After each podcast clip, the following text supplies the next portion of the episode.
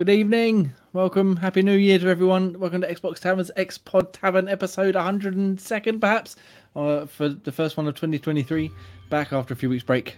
Hope you're all well, hope you all had a great Xmas / New Year / everything else, but let's not delay, let's bring the other gentleman in, shall we? We got MPV Graham. Hello MPV Graham, did you have a good New Year / Christmas? I did. He says, pretending I haven't spoke to you in that time. Yeah, no, I'm now suffering from ear trauma as well from the overly loud dubstep. No dubstep yet. Let's bring in dubstep fan, No Milliman Ian. Hello. How was your Christmas / New Year, sir? It was beautiful, thank you. Very, very quiet. Good. That's what we like, a nice peaceful one. And someone who probably doesn't celebrate New Year because, you know, he's stuck in the mountain range somewhere. Scottish Graf Ross. Hello. How was your Christmas and New Year? It was very alcohol fueled, I'll have you know. Never. Of course. Surely not. As in more alcohol fueled. Yeah. Yes. Well, why the hell not, eh? Why the hell not? Alcohol and haggis. Ooh. Oh, sounds like my idea of a good time.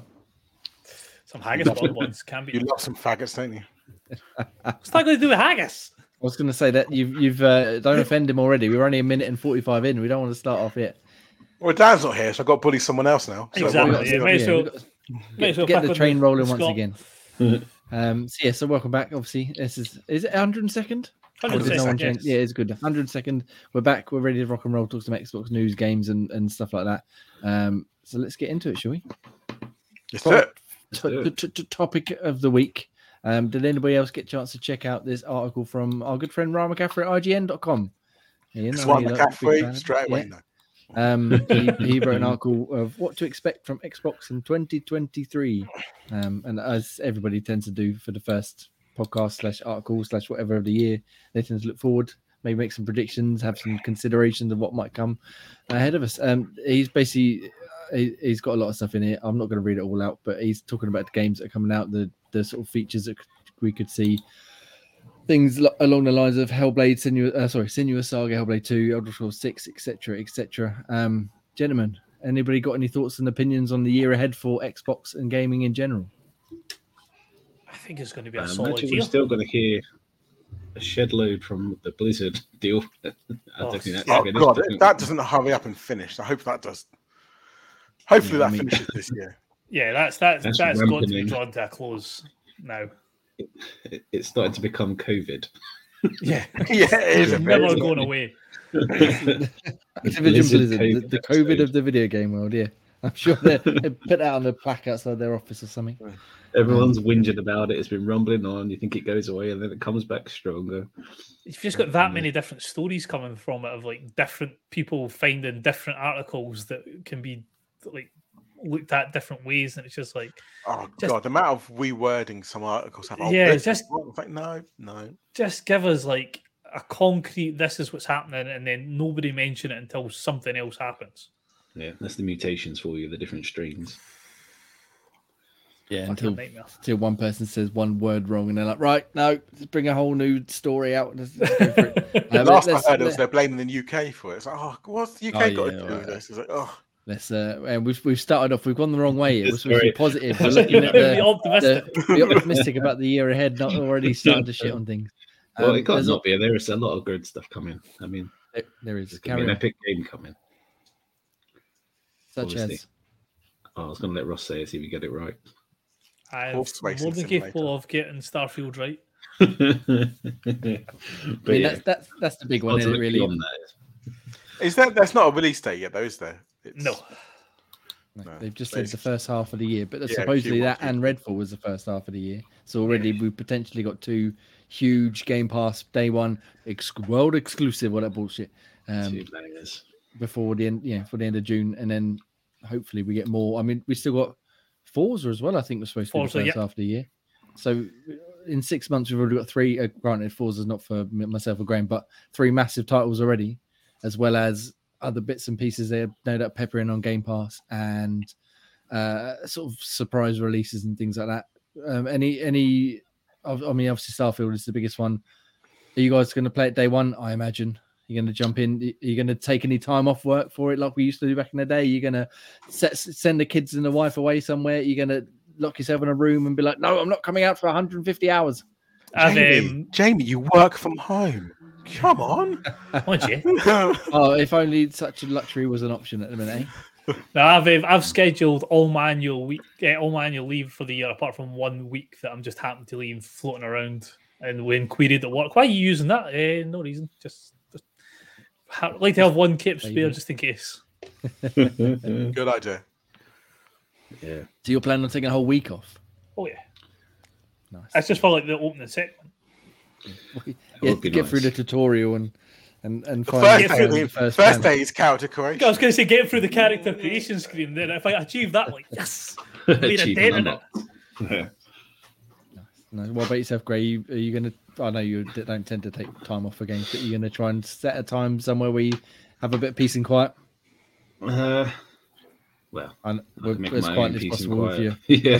With the wife in the room. Does it get peace and quiet? Yeah. Does anyone? No, not taking time off for it, but it's going to be definitely hammered as much as possible. I might finally cure and my addiction to another game that I keep going back to, like Shoot It Dead. Ooh, we could talk about that in a bit, maybe. Oh, bring that one up. Ian, obviously, are you excited for Starfield? I know you're probably more excited for another game like I am, but you're looking forward to Starfield. I am looking forward to it. I think it's going to be one of those games where it's going to be such a good high standard that potentially could be a game of the year, and just hope they put it all together. Not like, but like I think Fallout 4 was a bit of a, like towards the end got a bit of a letdown. So I'm hoping this game is a new big title that kind of goes wow, pajamas. So yeah, I'm looking forward to it, and of course, pajamas. No one else can think of. Jazz hands. Jazz hands. Woo. But yeah, I think it's going to be good. I will take time off work, probably not, but I still play it. Yeah, no, I think the days of taking time off for that are gone for me as well, unfortunately. But I'm looking forward to trying it. Or yeah, I mean, hopefully I might be able to by then, but we'll see. Oh, why are you so slow all of a sudden? Oh, I don't know. Just yeah. I've got this meeting I've got to do. Schedule a meeting. And then... yeah. One of those new robots that move the mouse like this. Yeah, just keeps you active. Yeah. That's all you need to do. And just move it around. Like join a call on your own and just set yourself to available. You'll never come off available. This is some inside knowledge. The tips and tricks. Right, what's Ian's boss's name? Can I is he always on the phone? They say it's change it from in a call to available, and it says it's available, and you never get different. The tips and tricks of the tech world, eh? Anyone out there who's like, why am I getting shafted all the time? People like Ian offloaded all the work to you so you can play video games during the day. Never away. Why is he never away? It's working all the time. To the grind. To the grind. We've got to talk about Redfall quickly, though. I did have another article up from Games Radar. They did a massive interview with, I've lost his name now, a couple of guys from Arcane. Again, it's a lot longer than I expected. I was reading through some of it earlier on. It sounds like they're aiming for something more along the veins of Far Cry, like a co-op Far Cry, rather than Left 4 Dead, like is the general consensus of what it's been compared to so far. So it's a big world, but it's not huge. But it's not just like a co-op shooter. You can play it solo, you can play it with a couple of people, you can stealth, you can shoot, you can do all sorts of stuff. And it looks like they're trying to pack in more like opportunities for play and mucking about than just having a massive open world with a settlement here and then 5 kilometers away another settlement. They're like trying to pack like Dishonored, like the levels are small, but there's so many different routes and alternate paths and rooms and stuff to find. It sounds like they're trying to put that into this co-op shooter. Ian, did you have a chance to check out this article at all, or have you seen any more of it since anything's come out over the new year?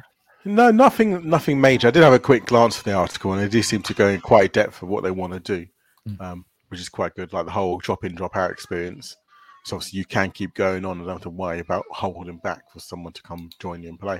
Yeah. And also sport and stealth combat makes me very happy, but I have to do that solo because you don't do stealth, even though you love it. I do love stealth, and I'm quite good at it, except for in a game we'll talk about later on where it doesn't quite go my way very often. Very often. The other two on it, Grey, does it being as much a shooter as a stealth game make you more excited to check it out, perhaps? No, I'm excited to check it out anyway. I'm more excited to the fact that it's not like Left 4 Dead. That's a big win on my side. Yeah, slightly less stealth. That's even more of a big win on my side. So, yeah, no, it looks quite big, looks quite inviting. So, yeah, definitely willing to give it a go. And Ross, you obviously, I know you're keen for it. Anyway. Same sort of idea as Grey as well. I mean, as much I was looking forward to it when I thought it was going to be like a Left 4 Dead style game, but hearing it's going to be a wee bit more open, a wee bit more roaming and things like that you can do. There's like a home base, just reading through the article, there's like a home base type idea and that in it. Probably puts my excitement up a wee bit more for it. Yes, it looks, I mean, like I said, I haven't read the whole thing just yet, but it's rustled my jimmies in the most positive way possible, what I've read so far. And obviously with no release date yet, but please let it be before Tears of the Kingdom, because otherwise you've got no chance. I'm just going to be playing that all the time. Another game that's been pushed back for a while, which is supposed to be coming this year, although not in the first half, I don't think, is Stalker 2 Heart of Chernobyl. Obviously, this is a Ukraine-based studio, as he puts here. Yep. So they've had a bit of troubles lately. I think they put up a video at Game Awards, didn't they? Where they were in the trenches, like sending messages to the Game Awards. Like, well, one of the devs from the game was actually killed in the conflict, yeah. So that sort of pushed it back. That's obviously a knock-on effect. Yeah. I've seen like a lot. It's gaining quite a lot of momentum for people to buy the game, even if you've got Game Pass. Yeah. Just to try and support, obviously, like everything the developers are going through and things like that, trying to like get a game out while their country's at war. Yeah, it's a Herculean effort from them. Horrible fucking situation without worrying about a bit of entertainment as well. Well, yeah. That just sort of puts into perspective. That's not good. Yeah, so hopefully they can. I can't. I was going to be like, well, who else is excited? But now I feel like, well, maybe we should. I mean, it's one of those games that's like, I'm desperate for it to come out.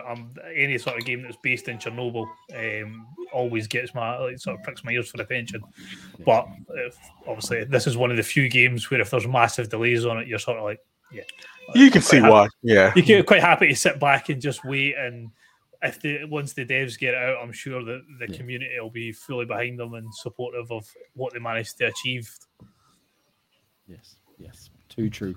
Hopefully it all ends soon. Everybody is as safe as possible, and eventually we can play a decent video game. And now let's very awkwardly move on to another video game, shall we? It's very awkward. Anyway, video games replaced. Anyone else excited for this one? What's it? Who? What?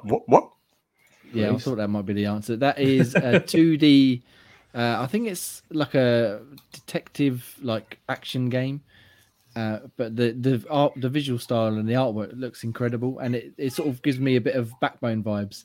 And you know, I love a bit of Backbone, so I'm very very much looking forward to that. It's coming to Game Pass day one, but again, I don't know when exactly this year. That'll be part of the Game Pass lineup later this year at some point. Highly recommend check out the trailer later on once we've finished here. I'm just going down his little list. He's got a poll here. Minecraft Legends, does that do anything for anyone? Minecraft Legends. No, I haven't gone back to that one. No, I think I've seen it and it looked quite fun when it was on the when we seen it. Was it the Game Awards that was shown or no? Not the Game Awards. Summer Game Fest, I think. Summer Game Fest. It looked pretty cool, but Minecraft's not really up my street, but I can appreciate that it's a different spin on an incredibly popular game. I play enough as it is, so for me, no, you can't play it. I mean, once he finds out about this one, Ian, you got no chance. He's going to be challenging you in because it's more like it says here, an action strategy game as opposed to Minecraft Dungeons, which was like the role playing, an RPG type thing. So yeah, it could be interesting. And then obviously as he carries on here, Game Pass. Sorry, not Game Pass. Activision Blizzard. We're gonna just slide past that one. Yeah, please not talk about that again. Yeah. And then we've got dates and stuff that you'd like to see, or more information from Perfect Dark, Fable, Outer Worlds, Contraband, Gears 6. I mean, they're not going to come out as he says this year, but we could see at least one or more of them with a trailer or a release date or something for next year. Something to whet your appetite. Yeah, and then more on things like State of Decay, Indiana Jones. Everwild, which is the Rare game, isn't it? The one that they're doing, which looks different from Sea of Thieves, certainly. Anyone got any of them sort of catch that you'd like to see more from? I know we've got a question coming up, which we'll ask in just a second. In fact, fuck it, let's why not? Let's do it now. Daniel, ex-podcaster extraordinaire Daniel, ladies' favorite Daniel, asked the question for us, which is, oh, where's he put it? It's not in here, is it? Predictions for Xbox in 2023. Yes. So he wants us to give one each, something we'd like to see, and then perhaps a game that we'd like to see a release date for, or something this year that will come out this year. So I'll go first, get mine out of the way, so we've got an idea what we're going on with. My hope is that we see more from Fable. I'd like to see a trailer at E3 or Summer Game Fest or something, because so far they've shown this is that pre-rendered stuff. I want to see an actual in-game one, perhaps a couple of minutes of them playing it. Maybe even, you know, hoping against hope, some sort of playable demo on Game Pass or on the cloud gaming or something, and then a release date for, say, the end of next year. I know it's a while away, that they probably shouldn't release a date that far in advance, but something like coming winter 2024, because that seems to me like a perfect winter game. I don't know why, it just does. And then the game release date that I'd like to see and I'd like to play this year is Tales Backbone. This a Backbone prequel, I think it's called, a prelude or something. So as I just said, Backbone, great game from a couple of years ago. They're doing a prequel version coming out at some point this year. So I would like a date for that, please, and thank you. That would be wonderful. Backbone, was that the one that had the like foxes on the like cover up? Yeah, it's like the anamorphic animal people detectives. Yeah. I fucking love that game. So yeah, I'd love to. I can't wait for this prequel. Play some more of that. Ross, what about yourself? Let's go down in order. So not so much a game. Not in any way, shape, or form a game, but just something I'd like to see coming out. Hopefully, we released it is a new Elite controller. Obviously, PlayStation have just dropped their version of their Elite with sort of detachable thumbsticks and hot swappable things and stuff like that. Is it out now, did you say? Yes, it is. It's quite expensive though, isn't it? It's quite chunky, £250 pounds, I think it is. It's basically the same cost. Basically, it's more expensive than a Series S. I mean, quite good. The obviously being able to hot swap your your control sticks. It means if you ever get drift, it's considerably easier to replace. I don't know how much the replacement parts are, but at least convenience-wise, it would be easier to fix. Doesn't add much over like an Elite. It's got mappable buttons. It's got your triggers at the back and things like that. So it's not massively upscale, but Xbox are always at the sort of forefront of innovation when it comes to their Elite controllers. So it'd be good to see what they would bring the Elite 3 out with, what they could add. I know the technology's there. ROG, Republic of Gamers, has just bought a new controller with a LCD screen built into it. So I know Xbox would have no issues in sort of using an idea like that and putting their own spin on it, if you think of the old Duke type controllers. There is the Hyperkin Duke coming out that's got the screen on, isn't it? But it's only for a little animation. It's not for any in-game stuff. Yeah, but just so that's if somebody like Xbox decided to put that sort of manpower into designing something like that, even if it's just like it shows you what friends are online, or it shows you like your current gamer score for the game that you're playing. Yeah, just something. It might not be able to integrate directly with every game, but if it's something, have you just invented the Wii U again? Or the Dreamcast with the VMU? Yeah, exactly. So just something along the lines of a new Elite controller. When was the Elite 2 came out? That's been a few years now. Yeah, it's been a few years this one. Just add the share button. That's all we need. That's all we're missing. And my hope, if we get any information, hopefully, on the next Mass Effect game. So what they're going to be doing with that, obviously, we've had a couple of trailers, a couple of wee screenshots that had like hidden details in it that you can try and decipher. That'd be nice to actually, not looking for a release date, not looking for like a full story layout, but just something else from the new game to give you an idea what might be coming to you. Nice. It sounds hopeful, but we're all about optimism today. Direct to you, optimism. Nice. Ian, tell me. Hi. What's your hopes and dreams for 2023 in the world of Xbox? For me, I hope they finally do us something they've been rumored about is an Xbox achievement rework. I think I think the achievement landscape's got a bit too easy. Like, I think some of the games companies just churning out free, like 5,000G games for like 10 minutes of work. I think they need to do some kind of new system. I think like some of the challenges, they brought the challenges out, and that was really fun because they kept adding new achievements for challenges. Obviously, didn't go to your score or anything, but it was a bit of fun to do. But they need something to kind of change it to make it a bit more difficult, a bit more rewarding. So I'd like to do something like that. Maybe something not as much similar to the PlayStation with the kind of gold platinum. So platinum, you complete a game, because that skin, they only allow the platinums for the harder games. So maybe something similar to that. But yeah, it'd be something nice to see, because obviously you go and get platinums for like some shitty fucking Ratalaika title. You never see a platinum on that, but something like Elden Ring, you might get a platinum for. So that would be nice. Something a bit more prestigious. Yes, exactly. Yeah, something to add to your score to make it a bit more enjoyable to play. Can't cuss down Ratalaika like that. They're almost like a partner these days. Well seen, Dan's not on the show. How you would never get that blasphemy out if he was here. Oh God, yeah. Well, you know, I think he's slagging him off, but he's got plenty of Ratalaika Chivos, I'm sure. Minor details, some of the games have been pretty decent anyway. Some of them are good, but it's like, I think most people don't get to enjoy it because it's like achievement for the first, like, say, 3 levels, and there's like 50 levels, but only everyone plays the first 3 because once you got the achievements, you're done. Get them reward points in. Now, what about games you'd like to see this year, Ian, or like to see dates or what have you? I'd like to see date. Well, okay, one I know game coming out, definitely. I'd like to see a date for the new Forza Motorsport. Never really got into Motorsport, but I think it's time I actually give it a go. So I thought, let's wait to 8. That game's going to be gorgeous, isn't it? Like, that game's going to be absolutely stunning. I mean, from the little trailer that we've seen of it. That's what I mean. That's what kind of thing, I need to try this year. So I think for me, nice to see a date for Motorsport 8, a nice early date, like maybe... Well, I always say Christmas, summertime, so maybe like, I know it's in black in October, November, but give us a date. But I would more like to see it's Splinter Cell. Give me either a remake or a new title. I know that apparently rumours was a remake. Well, do we not see the little post for Ubisoft? Yeah, it was a couple of days ago, and it just the goggles with the hashtag Splinter Cell, and everyone's like, oh. Exactly. Give me something. Give me more.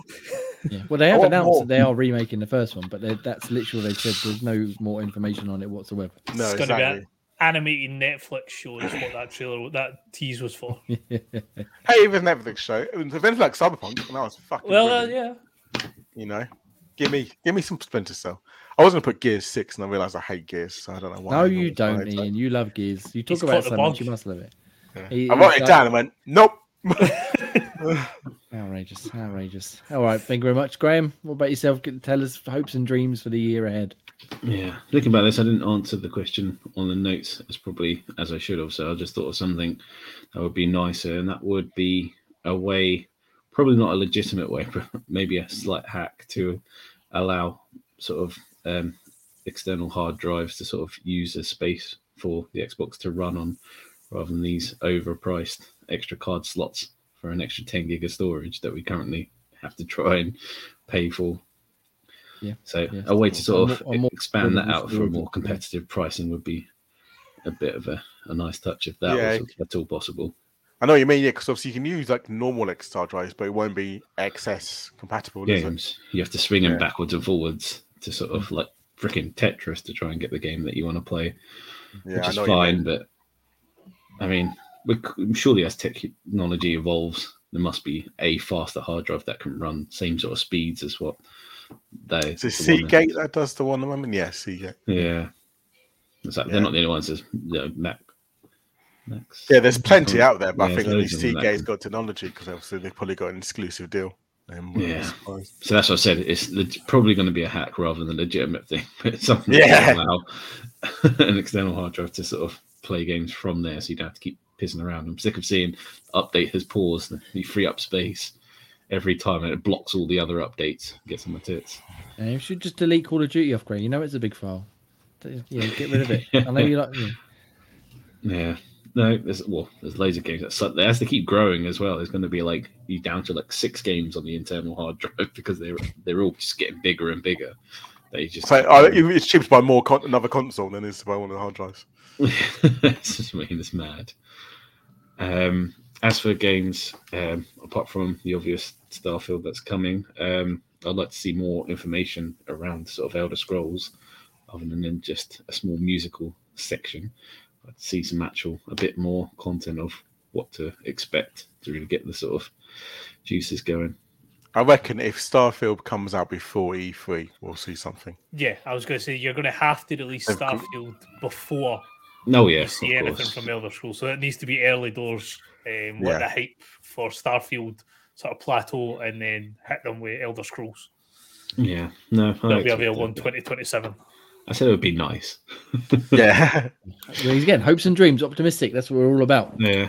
And the only other thing is, as it's going to happen this year, the separation between sort of FIFA and EA. So as it's going to be renamed to, I think it's EAFC, I think they're in lines to call it, which sounds freaking horrible. But yeah, it's a bit weird. It may not end up being called that, or if it does, it's not the end of the world. But the way it's just gone over the last year, every sort of social media thing just keeps blowing up with everything around FIFA related. So it's got quite a heavy fan base. I can't see FIFA challenging, but they said they're going to make their own new game to sort of combat this. So it'll be interesting to see how that fight plays out. Yeah, and if they get the licensing for the names, because that's not going to happen easy. Well, yeah. I mean, they got most of the licensing for the names. EA have anyway, so they still use all the names. And at the moment, they're holding sort of PES or eFootball, and it's cold now, at an arm's length, just sort of kicking them, holding them at an arm's length. Would be interested. Now they've got another side from FIFA having their own one. They're just kicking two at once at the same time from a safe distance. But competition makes things go forward. So who knows? They might have new ideas that encourages EA to sort of buck theirs up and stop just coasting, especially what they do with the Nintendo Switch anyway. Copy and paste, rename the thing. You know what they need? Battle Royale. That's what we need. FIFA, Battle Royale. 100 teams, last team standing. 100 v 100 on one pitch. One ball. Tackles galore, Yeah, and the ball explodes every 30 seconds, whoever's holding it gets blown to pieces. See? It wouldn't surprise me something like that gets made. Exactly. We've just sorted it. TM, trademark, although we can't make games ourselves. If you want it, got to pay us. Right. One more I want to say. And I really, this is again going back to what I said earlier, I pray the Activision deal goes through in June and doesn't get extended to late at the end of the year or something like that. Because I don't want to hear it for another 6 months this year. I don't mind up till June, but if it fucking gets extended, COVID Ian is going to come back. Exactly, twice as strong. Just as they're about to sign the dotted lines, fucking something happens, and then you know what? Wait, what about this vital bit of evidence? And it gets carted off to another year of trial. Yeah, another 6 months. Like, for fuck's sake. To be continued. Nice. Well, let's get into the comments. We've got some comments from some of our watchers. Hi, watchers! If you're watching, it's still with us. Hello, Happy Cloud Gamer and Man with the Plan are in the comments. Hi, Happy Cloud Gamer says his predictions for this year is Redfall in February, Ghostwire Tokyo in April, which is I think that's around when the end of the PS5 exclusivity runs out, and late May for Starfield. Forza August, he reckons. And his question is to us and to everyone at large, is what is the Christmas holiday game? Which is a good shout. No one really, I haven't really thought about that far ahead just yet. I don't know who's replied. Hellblade is probably a good shout. It could be Hellblade, and then maybe if the Activision deal's done, could that be what they sort of go into the holiday market with, saying Xbox exclusive? We like. Not Call of Duty, we know that's not going to be it, but you know what I mean in regards to they're going to have an Activision or Blizzard game, so that'd be interesting. When's Stalker out? Well, we don't know because their country's currently getting blown up. Maybe that towards the end of the year, if we can say that'd be nice. If I don't think it would be I don't know if that would really be a big enough game to like a holiday game, is it? Oh, I tell you what, can be a holiday game actually. Hogwarts Legacy, I guarantee that get delayed. Well, no, that's due out in like... I was going to say it's supposed to be out in February, isn't it? Weeks. July? Yeah, I imagine that getting delayed. What, from February? Ooh. Oh, I think Well, apparently cancelling pre-orders, haven't they? Ooh, yeah, because really? the last gen version has been pushed back to I think April or May, but the next gen version is still due down for February in a minute. Oh, okay, maybe that's why. Yeah. Without sounding bad, people need to get on the whole like last gen. End of story. Yeah, like, I mean, it looks the game does not interest me in the slightest, and I don't really care about all the controversy going on around it, but it looks incredible, like the visuals, and I can't imagine running that on my ancient Xbox One that I've got upstairs that's currently creaking through Minecraft when the kids were playing on it earlier on. How the hell it's going to run that, I've no idea. Hellblade. Go on. There you go. Okay, I was going to say Hellblade probably the biggest one I can think of at the minute that we know about, but I'm also not sure it's a big enough one to be like, here's our tentpole.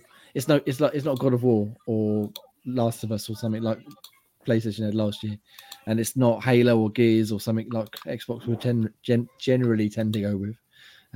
So is there anything that bigger, perhaps a bit more first party ish that might sort of sneak in? Do you reckon perhaps could we see? I mean, we're not going to see Fable release this year, but something of that sort of caliber be like, aha, it's out now. Or do you reckon maybe Starfield does get delayed again and push back? Alan Wake 2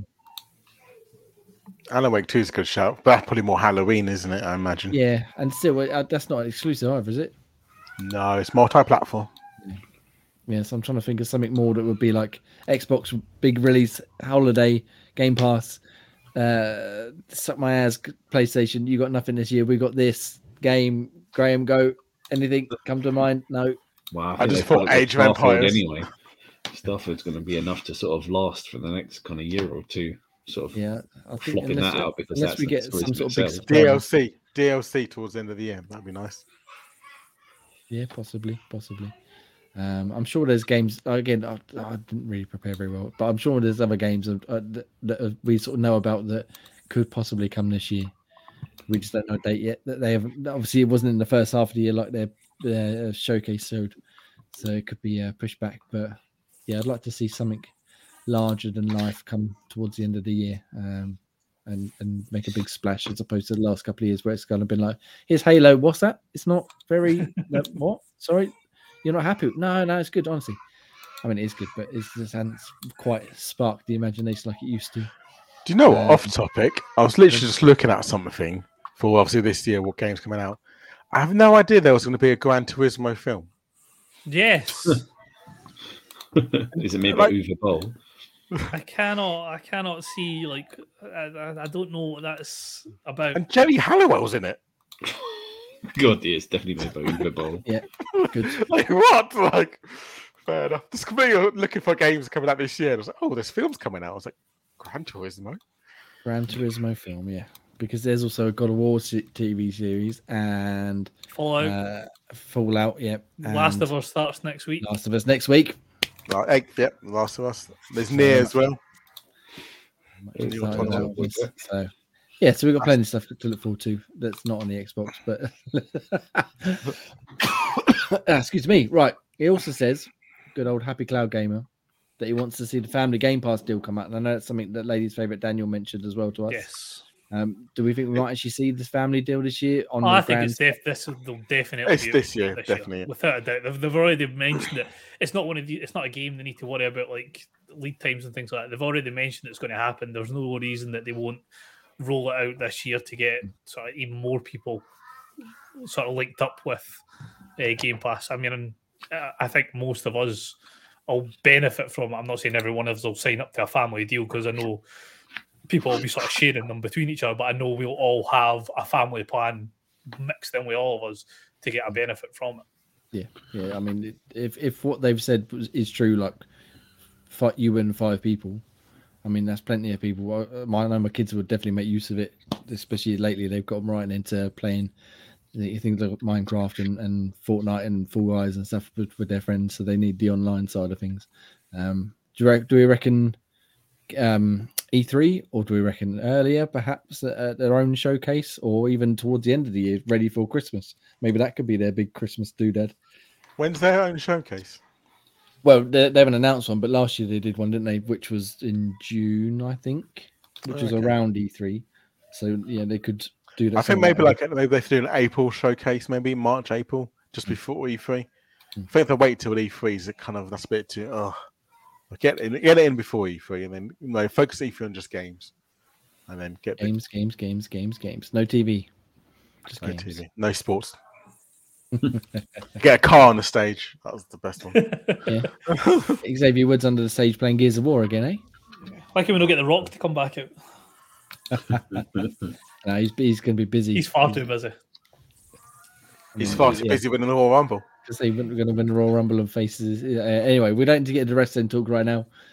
Wait, who's winning the Rumble then, Ross? Who's winning the Rumble? Rhodes. Oh, no. Yeah, I mean, that's the obvious one, isn't it? There's no reason to make The Rock win the Rumble. Sorry, we're sidetracking. This is a post-show production. We'll get into that because we've got other things to talk about with wrestling. But anyway, Happy Cloud Gamer once again dropping some mad comments this week. Thank you very much. He says, well, he's a say as a dad. That's right. Good. He's got three gaming goals, so he would like the Game Plus Ultimate Family Plan 2 soon. And he also says, rumors about a Minecraft store in Skyrim. What? Oh, I guess something to do with the creation. What's it called? The Creation Club type idea. Yeah, that's it. Yeah, and also he would like to see a new Banjo-Kazooie surprise. Ta-da! New Banjo-Kazooie. A lot of people. Banjo 3. Yes, Banjo 3. Yeah, we'll see. We'll see about that one.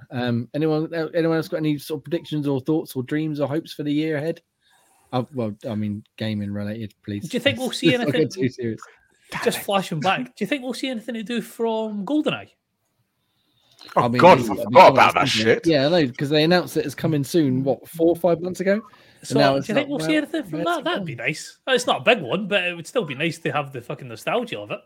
Mm. Yes, it would. And for them to be like, we realise we fucked up, now we can add online play to Game Pass version.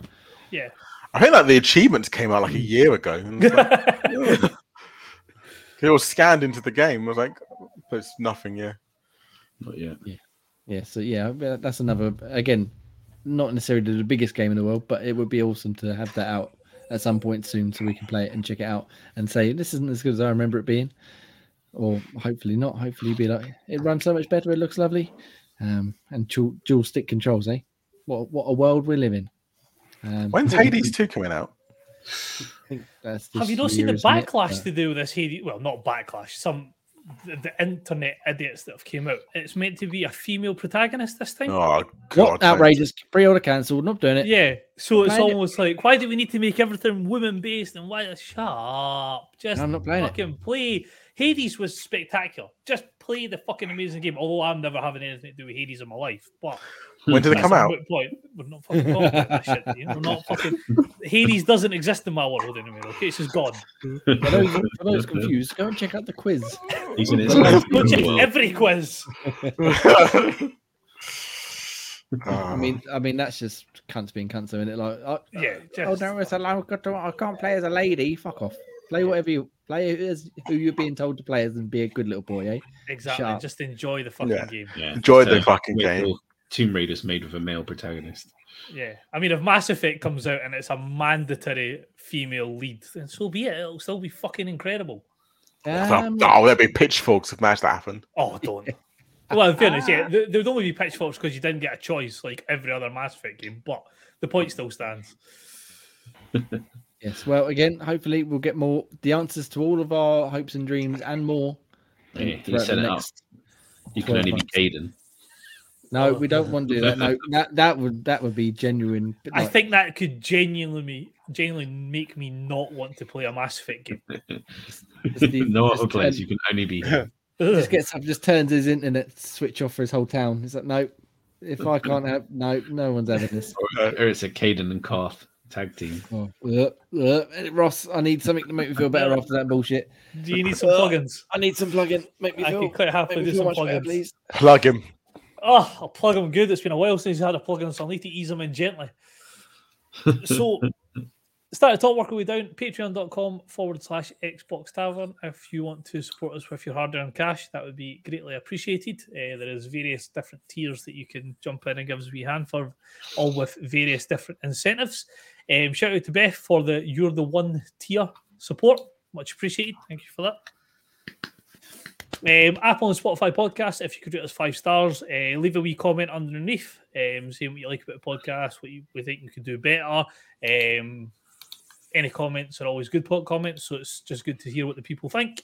Written reviews can be found at xboxtavern.com. Jamie will have a list of upcoming reviews that have been released in the last week or so. Socials, you can see run along at the bottom of the screen. Run along the rest of the things. So Facebook, YouTube, Patreon, TikTok, Instagram, all of them run along the bottom of the screen for the rest of the show. Discord link will be in the show notes.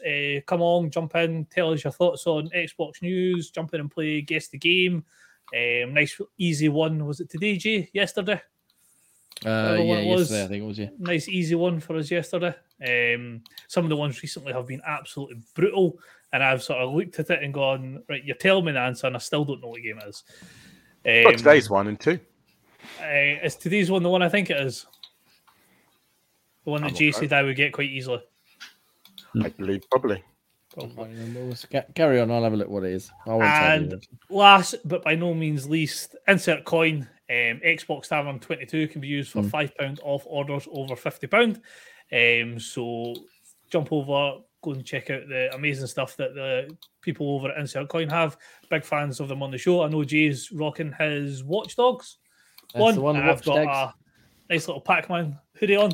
And I'm rocking the official beanie as well, which is very official beanie from Insert Coin as well. Yes. So always some awesome stuff over there. So go and give them a wee look. Nice. Thank you very much. I feel much more satiated now. You're welcome. After a good plug-in from yourself, especially after a few weeks off. Oh, right. Let's get straight back into the meat of it. The games we've been playing. I imagine we've had a couple of weeks off the show. We've all, I imagine, had at least a few days off of work. And I'm sure we played a hell of a lot of video games. I know I've played a lot of video games. Oh, my. There are a lot of video games. Yeah. Tell you what, let's start, shall we, as we like to do with Project Game Pass. Did anybody else check out Deathloop over the holiday at all? No, silence. I have not had a chance. Good. So let's, for anyone new listening or anyone who's forgotten, because it's been such a long time since we've done this, Project Game Pass, every month we pick a game from Game Pass, we play it, we discuss it, and at the end of the month we give it a quick rating. And that goes up on the site. We've got a full list of all the games we played over the last year and a half, 2 years, how long we've been doing it now. Sometimes we pick a game to play together. Sometimes it's a single player game. Sometimes it's a new release. Sometimes it's an older release. Just whatever sort of we decide amongst ourselves, or sometimes we put it to the community. For December, we chose Deathloop because obviously it's just come to Game Pass. However, December is also a very busy time, so we run out of time kind of. So we kind of pushed it back. So we're going to do it for January as well. But I spent probably the last 5 nights playing it, and fucking what a game, eh? What a game. I know, obviously, none of you lot have properly got into it yet. I wasn't super high on it to start with because it was very confusing. I find, because if you're not familiar, the whole thing takes place over a day, and when you get to the end of that day, you restart and you have to do that day again and again, hence the loop in the title. But each day is split up into 4 chunks. Those 4 chunks can be... You can visit one of 4 areas each time, and then once you finish, say, morning in Updam, then you can do the afternoon in Coles Bay, or you could do the morning in Coles Bay and the afternoon in Updam, and then the early evening, and then the evening something. And it's all about finding clues and objectives and stuff to affect something you do in Coles Bay in the morning will affect Updam in the evening. But if you don't, then when you start the loop again, you've got to do it again. But you already know you've got to do it, so you can go there straight away. And I found it very confusing to get my head round the concept to start with. But now I'm almost at the end. I've sort of got there's 8 visionaries you're supposed to kill within one day, and the whole idea is looping is to try and figure out how you killed them in the right order. And I've basically got it down now. I think I've got one more to try and figure out, and then I can go through and finish the game. But now I've probably started to get my head around the loop and the systems and the combat and the stealth and the powers and everything else. Oh, it's not as good as Dishonored, but it's fucking brilliant. So clever. And like I was saying earlier on with Dishonored and Redfall and stuff, where they're not big areas, but they're so densely packed with different, like, little sneaky side rooms and corridors and hidden bits and like one, I forget the name of the place that I was in, but I thought I'd explored everywhere, and then I found a door and I went through it, and it just expanded out, and there was a whole nother side area where there was another set of side quests and new characters and new things to find and kill and pick up and information and clues and stuff. And it's just so clever. And I even now I'm still sort of, there's a lot of side stuff I'm trying to get my head round so I can finish that before I go through and actually finish the game. But I kind of want to finish the game as well, just to get that done. I'm sort of torn between blitzing through it now and trying to fully, almost 100%, and not quite 100% because I'm never going to do that. But yes, it's so clever. And every time, like I said, I think I've sort of mastered this area. I come back at a different time of day and everything's completely changed. And then I've got a whole new set of things to find and discover. And yeah, I'm loving it. Absolutely loving it. I wish I had more time in the evenings, to be quite honest, because I've only been able to play it 2-hour bursts, and it's the kind of game you need to sit down for a good 3, 4, 5 hours and just concentrate on what you're doing. But yeah, it's brilliant. It's brilliant. I'm looking forward to, at least Ian, I know he loves these sort of things, but Gray said you were enjoying what you played so far a while ago. Yeah, the story looked pretty immense from just even the taster session that I played. I'm worried that the stealth is going to become quite a mandatory part of it, though. It's really not, because even at this point, I'm trying to do stealth, as Ian alludes to. I'm not the best at it, but I do prefer to do stealth. But I've now got enough powers and enough weaponry, because every time you loop, you lose everything unless you infuse it with this thing called residium, which you collect throughout the day. So now I've done it a few times. I've got a decent sniper rifle, a decent machine gun, a decent set of pistols and stuff. And as soon as I get spotted, I'm not bothered about trying to hide anymore. I'll just start fucking blasting shit up, kill everyone, clear the area, explore that bit, and then move on. And it's not like the whole level gets alerted to you. It's generally just that sort of local area. So you can kill all them, and then you go to the next bit, and you can sort of almost start the stealth again until you get caught again, obviously. Are you rewarded for killing no one? No, there's no. Right, the only benefit to doing pure stealth is that obviously you won't then, if you could. Oh, sorry, let me start again. So if you died at any point throughout the day, you get three revives. But if you die on that last time, then the whole day starts again. So anything you were carrying, anything you didn't infuse, and any sort of powers or upgrades you unlocked that you didn't infuse, you then lose. So if you want to try and keep hold of him, really you want to go stealthy and try and get out without being seen, so that you don't risk getting into a fight and then dying. Or if you're a dickhead like me, you kill everybody and then you jump off a roof on your last life and fall down and die and lose everything you spent an hour trying to get. But yeah, the only benefit is sort of being a bit safer. But again, if you do get into a gunfight, it's not like in Dishonored where it come up saying you killed 3 people or whatever. You just That's kind of the idea of the game, really, to kill people if you have to, but you don't have to do it if you don't want to. Yeah, it's really, really, really, really good. I'm very much enjoying playing it, and I'm going to definitely play some more this evening. Now I don't have to get up at 4:30 tomorrow morning. Once we're done here, I'm going to jump back on for an hour or so and get through and he's a drone. Now one of us. I'm not quite Ian's level of mastery yet, but we're getting there. But yeah, so obviously, I've ranted on for far too long. I love Dishonored. I think it's really good. Not quite as good as Deathloop. Oh, fucking hell! I love Deathloop. Not as good as Dishonored. Not as good as Dishonored, but it's excellent, and I'm looking forward to playing some more and hopefully finishing it before we talk again next week. And hopefully, one of you guys will have played some and talked about. We can talk about and see your opinions and thoughts and feelings on it. That'd be nice. Cool. I'm too busy trying to make Ian proud. I was going to say, let's move on so I don't just waffle on about, because I'm not going to talk about all of them, obviously, but don't have to talk more. Ross. Yes. You can make Ian proud now, because I want to ask you about another one in a minute, but tell me all about a bit of Pokemon. Is it Scarlet or Violet? Which one you playing? I've got Violet. Ian's got Scarlet. I think when the game first launched, I remember saying to Ian that I was quite critical of it. It ran like fucking potato. It was absolutely diabolical in regards to frame. I don't know how much they've done in the background. I don't know if they've done a lot of hot fixes and things like that. It runs considerably nicer now. And oh my god, probably I'm hesitant to say this. It slots in. it slots in for me just behind Soul Silver as the best Pokemon game I've ever played, and I've played all of them. So I'm blown away by this game. The fact that they've got three different campaigns type idea. I can't explain how, like, it's the first Pokemon game where I've actively thought, you know what, I'm going to complete the Pokedex and I'm going to grind for every single Pokemon and I'm going to complete every single Terra raid and I'm going to make sure I get the Pokedex completed. And then once I finish the Pokedex, I'm going to start hunting every shiny I can get. Because and then the DLC will come soon. And then the DLC will come out and I'll do it all again and that. I told you it's fucking good. I like it.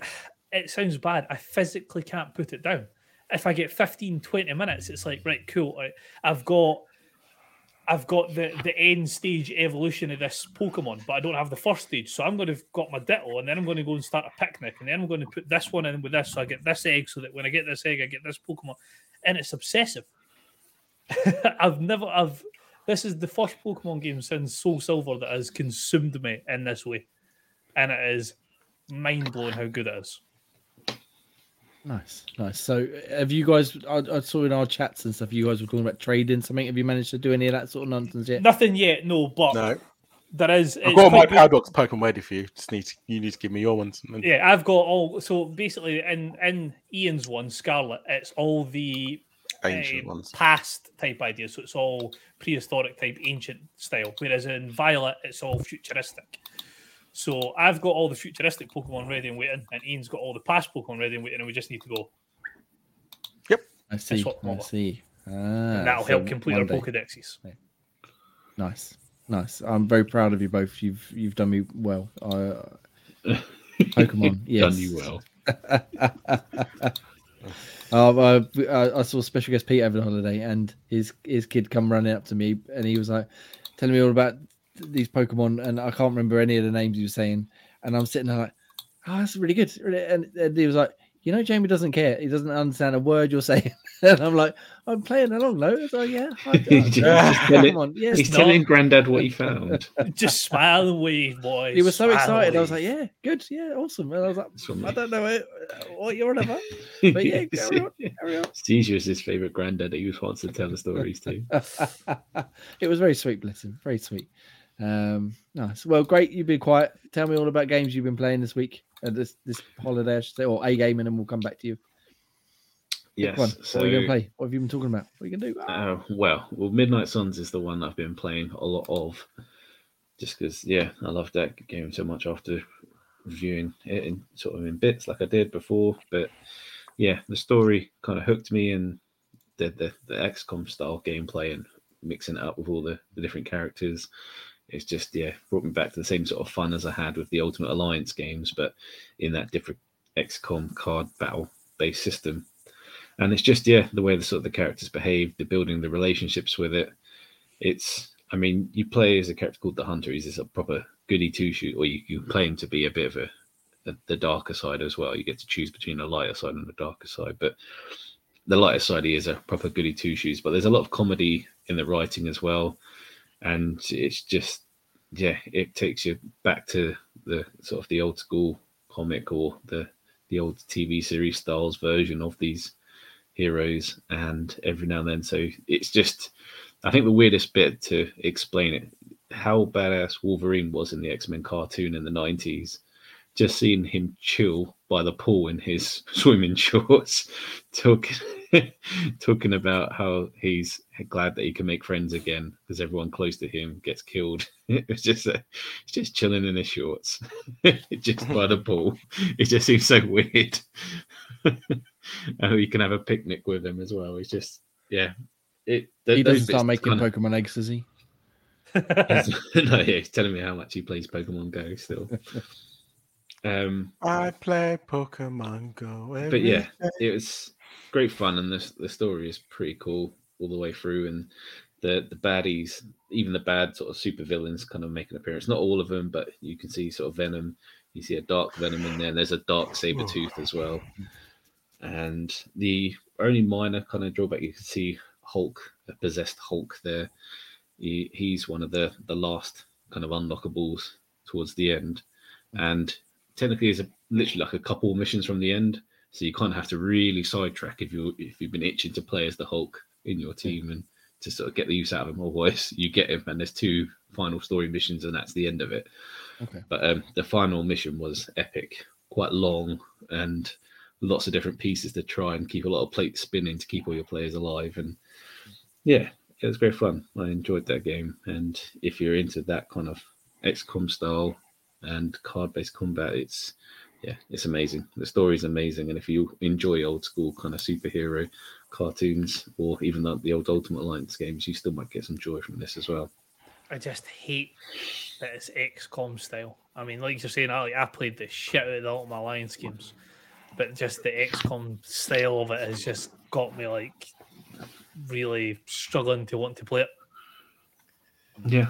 I mean, if you find it difficult, it doesn't mean you can whack it down to a story mode and it becomes much, much easier. And obviously you can just enjoy the ride with it instead, which you totally can do. There's no harm in doing it that way. And you can enjoy games that way now, which is quite a good thing for those that aren't skilled at XCOM, because even XCOM can be bloody tricky when it wants to be. So you finished that. Have you got anything you're going to go back and like finish off, or are you done with that completely now? There's no sort of extra content other than sort of the achievements, but I don't really care about 1000G in it. I'm not Ian. So unless they bring out any extra kind of content to sort of play through, there's not much to kind of go back through. I mean, there was loads of different things to collect, but I've done all the collect things.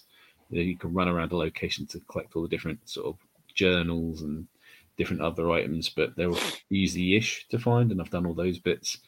So the only things kind of left are literally the achievements, which involve certain conditions, as you know, as achievements are, which are really ever that fun to try and do. It's not like a super tricky thing to try and achieve. It's just odd, tedious things. Yeah. Make me proud and 1000G. It's wise. Kick yourself in the nuts 10 times for an achievement. There's just no joy in wasting time doing something like that. Yeah, well, Ian, why don't you tell Graham about something you've been achieving in to try and inspire him? Well, I can't really say that because the game I've been playing on is based on not even bothering with achievements, and my life has literally been sucked in to the glorious world of Elden Ring. So finally, you said you were going to dabble into it. I dabbled into it. I'm about 50 hours in, probably. Like, I've just been playing non-stop. Literally, it's more than a fucking dabble, sir. I mean, I think this game looks spectacular, but I do not have the gaming ability to complete it. It's just one of those things. Like I thought, oh no, I'll give it a go. You know, I just bought it because it was on sale. Fucking hell, I've literally just invested so much time into this. Like, I can't put it down. That's the point. The same like me with Pokemon. I just can't keep. As soon as this podcast finishes, I'm whacking it on. Okay. One question: is it more fun than the Dark Souls kind of games? Because those kind of games are for bellends. So yes, it is a lot more fun. But I've never really tried any proper Dark Souls, so I can't really compare. But from what I've played so far, it is a bit more enjoyable. I think the open world aspect does help it to a degree, because obviously with Dark Souls it's very linear, whereas this you can basically go around. If you fucked a boss because you're too weak that you can't kill, you can just go, okay, I'll come back to you later. You can fuck off somewhere else and like do other little smaller dungeons, or basically just try and grind for some levels. Okay. So you can do that kind of. You can grind to get a bit stronger to have a bit more of a chance. That kind of style. Yeah, exactly. Rather than throwing your head against the wall. Oh, no wonder why you're obsessed. Sounds more World of Warcrafty. To a degree, yeah, I guess you can overlevel a bit. But I still find it like you don't want to go too far level because you don't just destroy bosses without having fun. But yep, that sounds great to me. That's exactly how I want to play Elden Ring. I want to walk into a boss and go, and that's it. Health bar depleted, victory done. Give me your loot. I'm next one. Yeah, I think there's still to a point where you can't, like I say, I think one thing I found recently is like I'm still putting my character is very much a glass cannon.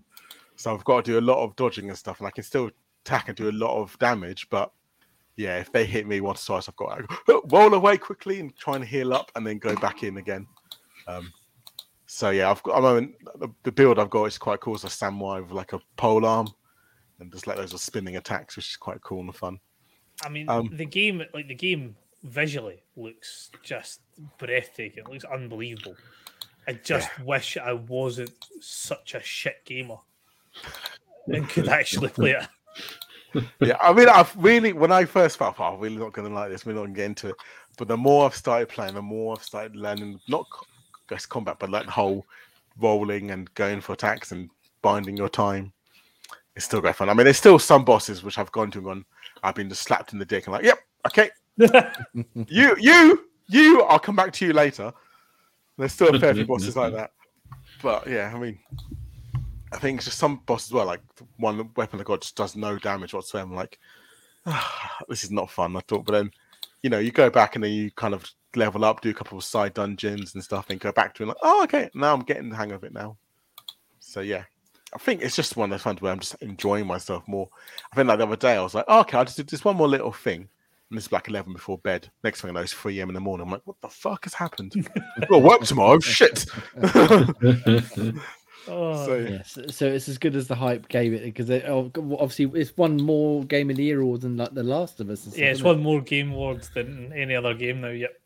I would have said, because I started it last year, I would slot it in as second form of game of the year.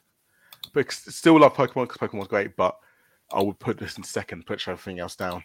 Like it's my Xbox game. It's my Xbox game of the year. Nice. Elden Ring. Like literally, I understand the hype. I understand reasons why game of the year is fucking fantastic.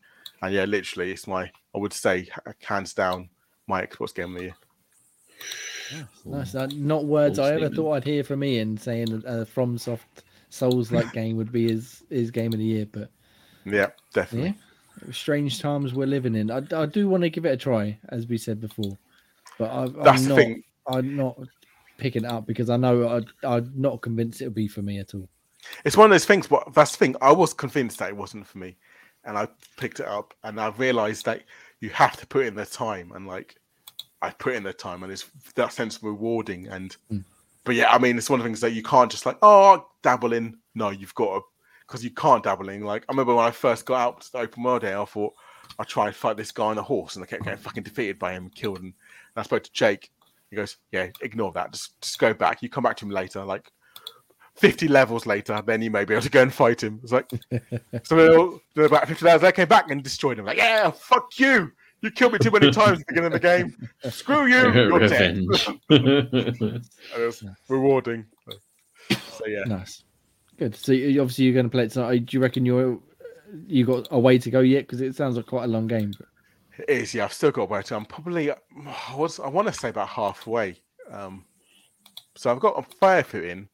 But I think because there's so much exploring you can do and so many different areas and dungeons you can do. I don't know how far away I am. I think from when I was talking. So I don't know if I'm halfway through the game or a third in the game. I know I'm nowhere near the end because. Gone to one area and I'm like, got destroyed both with 2 hits. It's like, so yeah, your area I'm not meant to be in yet. So we'll see. Fair enough. Nice, good. Let's move on, shall we? If that's all right, I'll go back to another game I'm very excited to talk to you all about. Which I know you're looking forward to playing in, and I know you're currently in possession of, Graham, because I posted for your letterbox earlier on. Yeah, was New Tales from the Borderlands. Yes, I hope Graham finish it. Ross, have you played this one? I haven't. No, I read a couple of things when it first got launched that weren't overly optimistic about it, and I think because of that, it sort of gave me a little bit of pause to pick it up.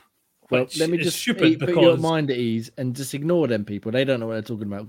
It's fucking brilliant. I enjoyed it immensely from start to finish. So the only thing I would say, compare it to the first one for me. Give me like a like for like type idea. It's tricky because it's been such a long time since I've played the first one, but I think I would probably put them side by side. To be honest, I don't think either one's better than the other. Obviously, this one looks a lot nicer and it's a bit more modern in terms of some of the mechanics and stuff, but.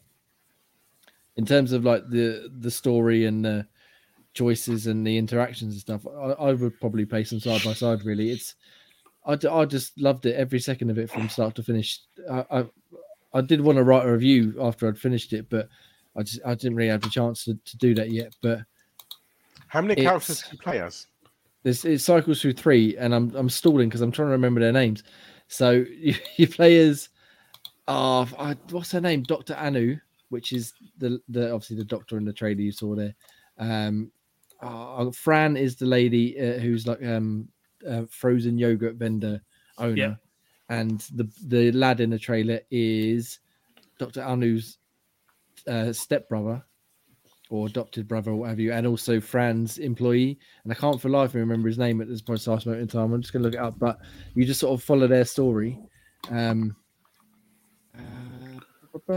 it goes from them all being in their own separate places to them coming together after having hunted into, is it called vaults? Vaults, yes. In Borderlands. They go in one and they find an artifact, and then they're then trying to use what they found to beat the big bad corporation, which is Tediore. Are they in Tediore, yep. Regular Borderlands? Yeah, Tediore is the organization you're fighting against.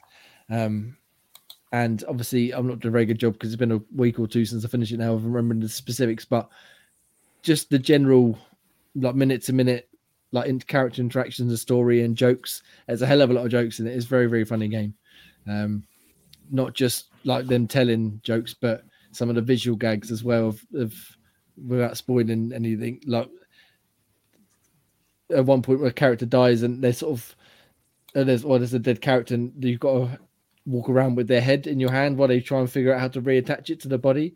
And the way she's sort of just like, she's really awkward trying to put this head back on, and it falls off, and she can't quite fit in it. It's just very funny, very, very funny. And it takes all sorts of twists and turns and stuff. So something that was in the first one is that I take it, is there many characters that drop in from the series? Now that is not something I'm quite familiar with because I don't play Borderlands at all. Because obviously in the trailer you see Reese, who's the head of Atlas with his mustache. Yes, and he was the one from the first game, right? He was in the first one. Yes, he was the guy who you controlled, who had Jack in his head. Yes. I thought because it didn't look like how I remembered him, and they kept saying Reese, and I was like, I'm sure that's him, but I never did actually look it up. Octavio is young, excuse me, young lad with the dreads, and he sort of tries to be a bit of a like a wheeler dealer, like businessman, like trying to rule the streets with his business acumen, but he's a fucking idiot basically. He keeps cocking it all up, but it's really funny, and it's quite it's got a few moments of like seriousness later on where they talk about some things that have happened in the past and all that. But it's really, really good game. Really enjoyed every second of it. In fact, I'd want to play it again because unlike some of the other games, there's actually like different endings you can get as well with different characters, surviving or not, or doing this or doing that. And so I want to go back and see if I can get a different ending by doing a few different choices that I could have picked along the way. Does it have an epic finger gun scene? There's no epic finger gun scene. Damn it. But again, without getting into specifics, there's other scenes not like that, of that sort of specificity, but along those sort of lines where it's just comedic value. Yeah, it's just funny, and it's really, really good. I hoped I would enjoy it, and I ended up just loving it. It took me maybe 2 or 3 nights to get through all 5 chapters. I stupidly tried to 7-hour game or something. Or about 6 or 7 hours. I on New Year's Eve, about 2 a.m, after all the celebrations had wound down, I thought I'll just play for an hour. I woke up the next morning and I started planning. I was like, "What the fuck did I do last night? I don't remember any of it. How did my characters get here?" So there's a little couple of black spots I don't remember, but really, really good. Really enjoyed it. I hope you enjoy it as well, Gray. You have to talk about it next week when you get to play it at some point, hopefully. And then obviously we're going to pass it on to Ian and special guest Pete for them to play. I would post it up to you to Scotland, Ross, but it's a long way to go. Yeah, long drive. It's a long drive. Postal strikes and shit like that. Well, yeah. But yeah, really, really enjoyed that game. So definitely look forward to more opinions. I shall listen to your sage advice. Yes, definitely check it out. But one game you have listened to my sage advice about, which I'm also very excited to talk to you about, surprising no one. On the old Oculus Quest, Resident Evil 4 VR. Tell me about it. Oh man, it's fantastic, isn't it? So I started off playing it, and I played it on the. Now I can't remember exactly what it calls. It's basically I've never really played much VR, so it basically gave you the option where if you think you might suffer from motion sickness, you can do like teleport. So like you hold a stick and it goes like the old-fashioned like CS:GO type arc that shows you where a grenade would land. Yeah. And that's like where you teleport to, for example. So I started off playing like that, and I thought it kind of breaks the immersion. Like it's weird. So like when you're in a fight, like you flick backwards, and all of a sudden you're like 10 yards away from your opponent. It kind of ruins the vibe of what like you want for a Resi Evil game. So I was like, nah, scrap that. I need to try and switch so that I'm constantly moving around. And holy shit, it does not hold your hand. No. So I wasn't expecting it to be. Obviously, I was expecting the VR side of things, but it's even the small things. Like, so the first time I had to reload my gun, I was like firing the shoot button and nothing was happening. I was like, "What the fuck is happening? Why is it not loading the gun?" Not knowing, I actually had to physically take the mag out, put the mag in, slide the chamber, and then start firing again. I was like, "Holy fuck!" It's like when you've got like 4 or 5 guys running at you, it's not what you really need to be fucking trying to focus on. Yeah, especially in that first opening scene in the village. Exactly. So when you're first getting into the game and like the guy's swinging his axe at you, and you're like, "What the fuck?" So you've like hit 3 shots in him. Then you get outside and there's 2 guys waiting for you. You miss like 2 shots and you need to reload, and the guy's still running at you. Like, it was at this point I fucked up. Yeah. But no, really, really enjoying it so far. Haven't had massive amounts of time to like put into it as of yet, but from what I've played so far, it's the VR experience of it is fucking amazing. Just having links like your watch, for example, where like, you can just turn your hand up and look at your watch, shows like your ammo, your health. Yeah. I think it makes it slightly better for me because Jay's about to kill me here. I've never played Resi 4. No, it's good. I'm not playing it. So, no, right. Playing it in VR for the first time, it's an experience, shall we say the least. Yeah, so you're going in. Playing Resident Evil is an experience. If you go in knowing what's coming, it's still an experience. But if you're going in fresh, Jesus Christ, you got some things to come, sir. You got some. Yeah, things to come. I'm waiting till I hear a chainsaw for the first time, and then I feel like the Oculus might quickly just be nope.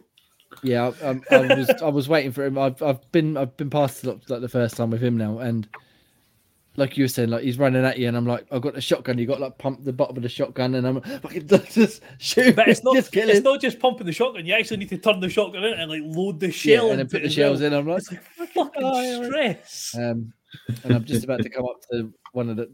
Well, I've beat the boss on the water, and now I'm coming up to the big gigante boss here, who was big enough on a flat screen, 4x3 monitor back in 2003. Let alone.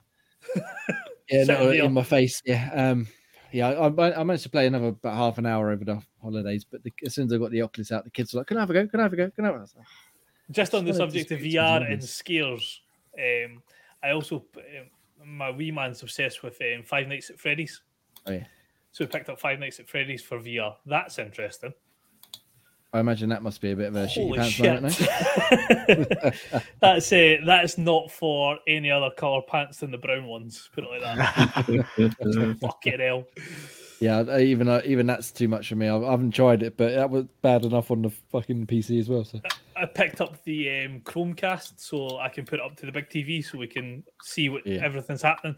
Yeah, there's some U-beam frame moments to do with. Yeah, Five Nights at Freddy's. Bouncing around like a girl. Fucking terrifying. Sad in there, you could just see like your little animatronic hands going up to your face like this. I'm not looking. Nice. Before we move on from VR, have you picked up Walkabout Golf yet? I have. I've got it installed. Nice. I have normal golf and various different declines. Yes, I'll have to add you on there and we can play some because I would like to get back into the VR goodness and play some with you. Nice. When we're not playing Resident Evil 4 VR. Graham, other video games you've played over the break that aren't quite as interesting as Resident Evil 4 VR, obviously, but carry on. True. There's only one I'll swing away. I've still been playing a lot of FIFA 23. There's new things that have been dropped through. Winter Wild Cards has brought through a lot of different strange players through, which I've now incorporated into my team. And I think the latest for Hero has definitely made me a bit happier because it's the return of the king. Nidalee King is now a selectable hero. Legend. Have you got? Legend. Have you had any Centurions yet? I have. One I packed. I can't remember. It's a Croatian Rebic, I think it is. Yep. Left wing. And the other one was a squad-based challenge that Martin Terrier won, which I used to replace the other Martin Terrier one, the SBC I got before. So he's I used him as part of the SBC because it makes sense to use him because I'm not going to use the other one anymore.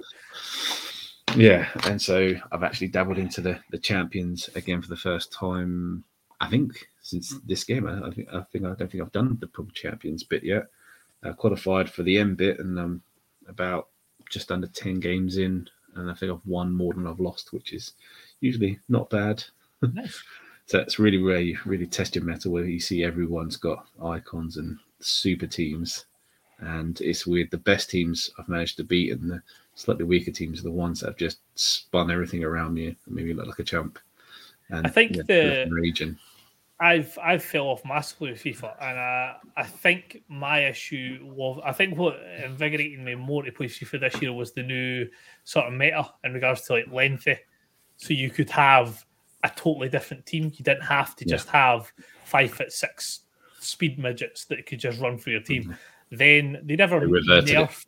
They never nerfed lengthy. Lengthy's still good, but they bolstered like the other ones. Yes. So you basically just wanted a super fast, speedy team again, and I'm like, it kind of like ruined it for me. Like I had like I can't remember what the promo was, but it was the Ivan Toney card that got the update.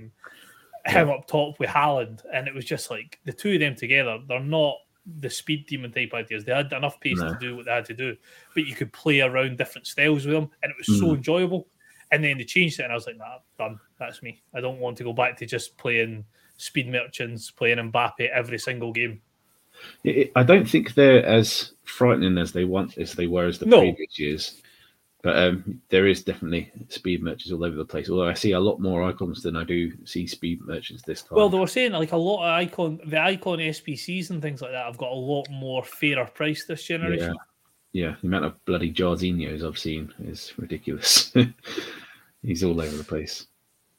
So I think was it? I can't remember. Was it Mal? I think they were saying the Maldini SPC. Yeah. I don't know which level of Maldini, whether it was base, mid, whatever it was. Yeah. But you could complete it for like 250,000 coins, which for an icon is silly. It is. And then they did some murking. I saw it on TikTok how they did the father and child cards in the Winter Wild Cards. So you've got Hullet's son, Maldini's son. Someone else, I think it's Kluivert's, maybe someone else's, and they all mirror the base icon stats. Yes, I had seen that. I seen the like, we did all of this, and then you bring out this Winter Wild Card with the exact same stats. Yeah, I'd seen the Hullet one. I hadn't seen the other ones. Yeah. But, there was even a weird super wild card. Politano, I think, is an Italian one. It's got every single trait. Not really seen before. Everything from like long throw to flare passes to flare shooting, just literally every single trait. Just for the banner. Yeah, it just seems to be that way, or they've goofed. But the only other thing I'll mention on it is that they brought out a Centurion pack which had like 100 players in. 103 players. I'd seen it. It was a winter pack type idea. No. This is a new one. This is called a Centurion pack. It's 80 gold players and 20 silver. And it's quite costly. I think it was like over 100k coins to do it. And everyone I've seen do it has got absolutely cack in the packs. I'm so glad I didn't do it. As you can tell, like EA are just sitting there rubbing their hands, kind of fucking idiots. Yes, that's what I mean. Do you honestly think we were going to give you 100 cards and anything in it was going to be any higher than like an 85 rated that sells for 3,000 coins? And that's what social media is good for, seeing all the people raging, trying these things. You go, yep, okay, I know not to do that now. Pass on that one. That's that. And the only other sort of game I've briefly dabbled in, other than the one I'm currently reviewing, is Tiny Tina's Wonderland. I've done a little mini dive into that, done that for about an hour and a half, and Very strange, but very sort of, yeah, it feels like kind of Borderlands in the way it plays. But yeah, it's all right. It's just there. Another one, even for my love for Borderlands, this is another one I haven't touched yet. Yeah. I've seen so... I think the reason that I've had a wee bit more hesitation on it is because the big benefit of Borderlands is what you can do after you complete the main game. Right. And from what I've seen in this is the storyline's great, but there's no sort of incentive to go after the game. Right. And that's a bit disappointing. Well, it was a gift from Jay's massive loot box, so I thought I'd give it yes, thank you, 2K. Yes. And yeah, not disappointed. Plays like a decent graphics are as amazing as you expect from a kind of a Borderlands game. Stories as comedic and as interesting as it was before. Just sort of barely got my legs under the table. And yeah, juggling this along with other games might take a slight back burner, but it's interesting anyway. And yeah, I imagine if you're a Borderlands fan, you'll definitely love it. Nice. Yes, that's something to play with Ross and late into the hours of the early hours of morning once he finally gets his hands on it. Yeah.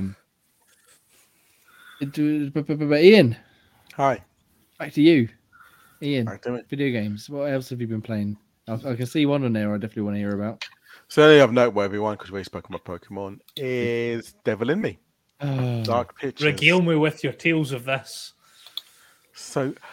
It's one of the ones where it made me feel a lot more uneasy than all the previous titles. As in scare wise, or just it keeps you on the edge of your seat, like apprehensive? Both, really, because it feels more real, if that makes sense. Whereas from the what other I've ones... seen. Go on, no. I was going to say, from what I've seen, it certainly seems more of the ones that you would be. Because it's not. As much as it's not dealing with like supernatural, so it's not dealing with like obviously in the last one, which name has totally escaped me, House of Ashes. It was to do with like the vampiroid type creature things for the shadows, whereas this seems a lot more like a Saw film, for example, where it's just a person. It's literally based on a real serial killer, America's first serial killer. It's based on a person, so there's every chance. It did happen, for example, but that gives it that added sense of fuck. Yeah, exactly. It's that added sense of dread, and it's just, it made me like it was fun, don't wrong, but it's very much all that uneasiness. Like, oh, this could actually happen. This could actually be. You could actually be in this. Like, this. Like it makes go. I'm not going to hotel again for a while because just get trapped in it and fucking want to. Have a man chased after me, but it was really, really good, like really fun title. Like I found, even though it was very much more like that kind of weirdness and ugliness, I found it the easiest to keep everyone alive, which is strange because I made a lot of silly calls. I'm like, oh, okay. So whether or not I got lucky or not, I still really enjoyed it. Like very scary, like not scary, but like very much. Yeah, uncomfortableness every now and again, like, and awkward. Yeah, I think that's the best type of horror type idea, where you're not like bored, jump scare, bored, jump scare. This is like you constantly are questioning whether or not you want to do this. Yes, exactly. Like, that's the best type of horror. And that's what I mean. It's just so like uneasy, but it's such a good fun game. Really fun, really enjoyable. But like. Ooh, yeah. So see, like what I found with the first one, like playing it co-op, you want to have a sense of dread when it's your turn to use the controller. That's the best way that you can do a sort of horror game like this. Like when it flashes up on your screen, Rossi's turn, you're like, oh fuck, I don't want him. Shit, I was quite happy just sitting there watching, and now you're sitting like, ah, oh, fuck, now I've got to do it. Whereas, like the last one in Little Hope, I didn't have the same as much. Little Hope more so than House of Ashes, because Little Hope was again, it was playing on your subconscious. You were just at like unease the whole time. Yeah. Whereas I think it's the same with even horror films. Once you put a face on the scary element, you sort of make it a little bit easier to process. And the fact that there's just one guy as well, so it's like... Yeah. Whereas, like, I can imagine with this one, it's like when it's the next, like, when I get it and it flashes up saying Rossi's turn, I'm going to be like, oh, fuck. Yeah, I mean, I played it fully in co-op with Special Pete, and there was a few moments, like, because obviously you chop and change who you're playing and stuff. And, I mean, he'll tell you otherwise, but I'm telling you, we both killed the same amount of people. But there was one bit that, I like you said, Ian, I should have known better, but I didn't, and they just they died, and I was like, like that was it's just one that's was creepy, but that was like that was actually quite gruesome the way it happened. Again, I'm not going to spoil it, but what happened to him was like, ugh. Yeah. Oh, carry on. Let's move on from that part. Yeah. Now, one thing I did, it made me wonder, like, especially in the co-op mode, like when I was playing for my own, I was trying to work out times where you could do co-op, like what scene would happen at the same time this scene's going on. So it would be interesting to see, like, if doing a co-op, to see, like, there's a couple of times where I'm like, okay, he's on his own, no one else is with him. What could be happening at the same time? Like, what could be going on? So it's like, it'd be interesting to think about and see what, if there's any extra new scenes, or if it's just something like one of the other scenes that from, you know, you go on to afterwards in single player. If you transition to that next scene, or is it a whole new scene that you just don't get to see? Yeah, I know there was one bit that, again, especially because Pete mentioned when he played it through single player, because I haven't done the whole game on my own yet. I've only done the first few chapters, I think. But when we played through our co-op game, he'd already done that scene, like he got further ahead, and he was like, oh, I see why your character's doing what you're doing now. Because I've already played it on my own and I saw the other side. So I take it, G, when you played it with Pete, you played it online co-op, you didn't do it like couch. Yeah, no, yeah, online co-op, yeah. Do you not find that just makes the experience so much, like, more terrifying? I mean, it doesn't help anything, especially if he decides to be a shitbang in the case you go, ah!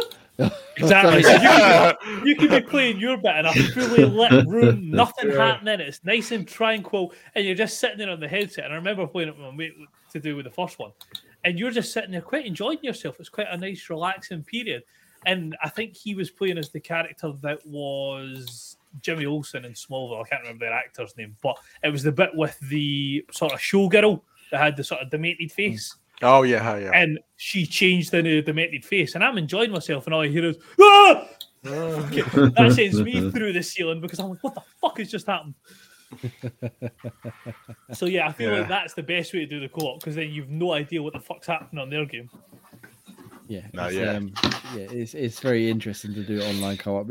I do enjoy them that way. That's the way I prefer to play these games, but... You finished it now. You kept everyone alive. Have you started again, or are you going to go through and co-op, or are you going to? I've done it twice. So once killed everyone once. So in the least spoiler way possible. That's obviously the end of season one. Yes. Do they show you anything at the end of the games to show you what might be coming in season two? Yes. They do. They do. I'll say one word. Space. Yes, I had seen something that I was linking it to space, and I was like, ooh, that could be interesting. Yeah, they did drop a teaser. Obviously, no date. It'd probably be next year. They tend to do one a year, but... no one hears you scream. Halloween. Yeah, Halloween time, like always. Yeah. But yeah, looking forward to season two. Yeah, it's one of the ones I always pick up and play and do good old couch co-op, but yeah. Nice. Do you reckon... Would you rate this as your favourite of the series, or somewhere in the middle? It's definitely not going to be the worst one. Little Hope's got that on her. Yeah, Little Hope's got that on her. I would say probably because of how, like, you know, the first one was kind of peak and there was good story. I'll probably put it just below that one. Yeah. I think that's sort of where we sort of settled with it as well. That Man Madan, Devil in Me, House of Ashes, and then Little Hope. Yeah, Little Hope was a clever and brilliant concept, but it could have been a little bit more. I guess not fun. I think it just missed something. It missed. Yeah, but I think that game was one of the ones. I felt like if you didn't fuck up your quick time events, most people would stay alive, regardless of choices. Yeah, unless at the end. But so that's Jason. Where the other ones, choices mattered, like some of the choices mattered, whereas Far Little Hope was literally, if you survive a QuickTime event, you're fine. Like, yeah. Wow, we could talk about it another time, but there was one bit in Man and Medan that I thought was very, very clever, which I don't think has been repeated in subsequent entries. I'm hoping they sort of bring it back where they played with the two players' perceptions of things again. Oh yeah, at the same time, yeah. I'd like to see some more of that brought back because I don't think they've really done anything. Is that the wee bit at this, like almost at the start of the game, where one player can see like the creepy guy, the creepy little lad? Yeah. And it's actually the other player too. Some of the the one I was thinking of was a bit later on, but yeah. But yeah, very good series, obviously great games. So that's Devil May blah blah blah. Anyone else? Oh, Ross, do you want to talk about Higher Life a little bit? Just that I solely wish that I had managed to play more of that because that would have been Game of the Year because this game is fucking amazing. I mean, you're wrong, but yes, carry on. It's not. Have you completed it, Jay? No, I didn't like it. Whoa! I beat the first boss and that was enough for me. Oh, no, it's brilliant. I love the comedy in it. I love the... Remember Jay's old, that comedy's... it's not even the comedy. I just don't enjoy the shooting or the gameplay at all. I didn't enjoy a single thing about it. That's because you're uncultured. No, it's and old. It's, it's just I've never had a game where I've like laughed as much, like a non-co-op game where you've got like co-op banter type idea. Just a game where you're just playing it by yourself and like the one-liners or the referring back to itself or you just like it's even wee stupid things that like it's maybe not something that's happened to me, but I've seen it. So, like if you try and speedrun it, like the game comments, like your AI assistant that's in your suit pops up and like berates you for saying like this was what meant to be designed this way. People have actually spent a lot of time putting hard-earned work and money into this game, and you've just decided to skip half a map.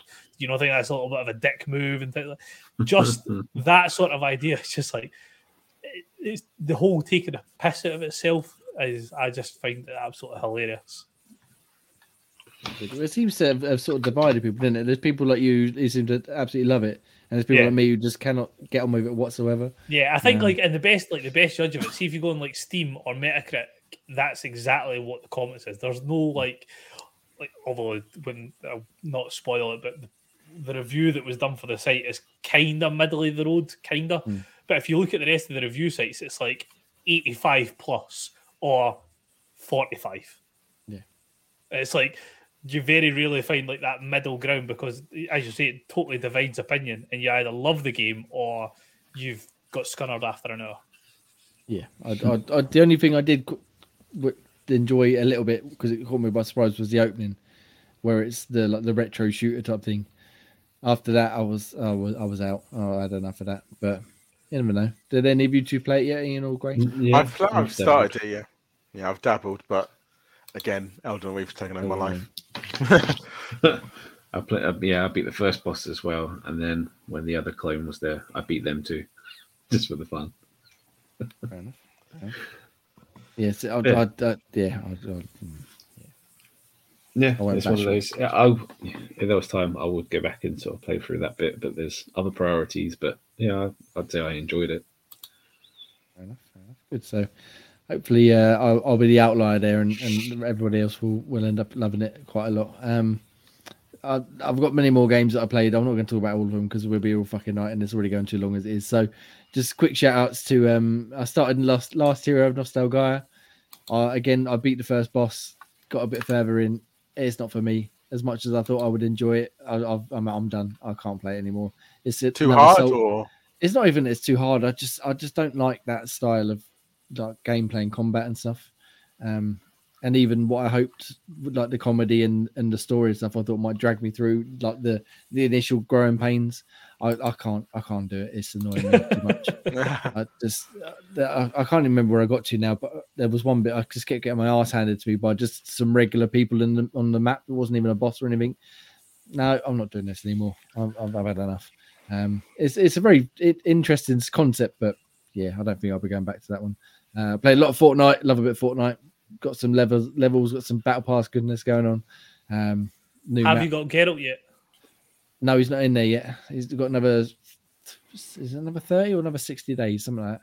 got a way to go for him to come in yet, but I'm working my way up with that pass. No, he's part of it down the line. They've just unlocked the first character, which is just like a custom creation type thing. But right, sorry, I did unlock the Doomslayer though. I was going to say Doomslayer's in it as well, yeah. Yep, I unlocked the Doomslayer. That was the one I wanted to get to, and I've done that, and now I'm about 25 levels past that. So I've been playing quite a lot of Fortnite. I've tried WWE 2K, enjoyed that very much. Bit of Somerville, a little bit. Didn't play more than about 45 minutes of it. It's interesting. I'll definitely get back to that this week once I finish with Deathloop. Come on, let's get on to the good stuff. Command & Conquer Remastered. Do you know what? I completely missed that this had come to PC Game Pass. And yeah. I was just browsing through there the other day. I was like, oh, Command & Conquer Remastered. I'll have to have a look at that. How good are the Command & Conquer? I really enjoyed it. Yeah, I think I only played maybe 3 or 4 missions, but because I was only on there for like 20 minutes, but I fucking loved it. It was like a road blast from the past. It was nice to play it on a PC this time as opposed to the PlayStation with the fucking trying to use the cursor on the not even the DualShock one, the original fucking analog free controller. What a horrible way to play it. Yeah, exactly. Yeah. So it was quite nice to be able to actually play it properly for a change. So I'm interested in seeing the remastered. That's got the Tiberian stuff in it as well, hasn't it? Okay. Possibly. It's got the remastered package has got the Red Alert. It's got the Red Alert stuff. And so that's Red Alert, or was it? I think it's just the first one, yeah. And then it's got the first Command & Conquer. But yeah, it probably has all the Tiberian Wars or whatever in there as well. I'm not sure. I fucking love the Tiberian ones.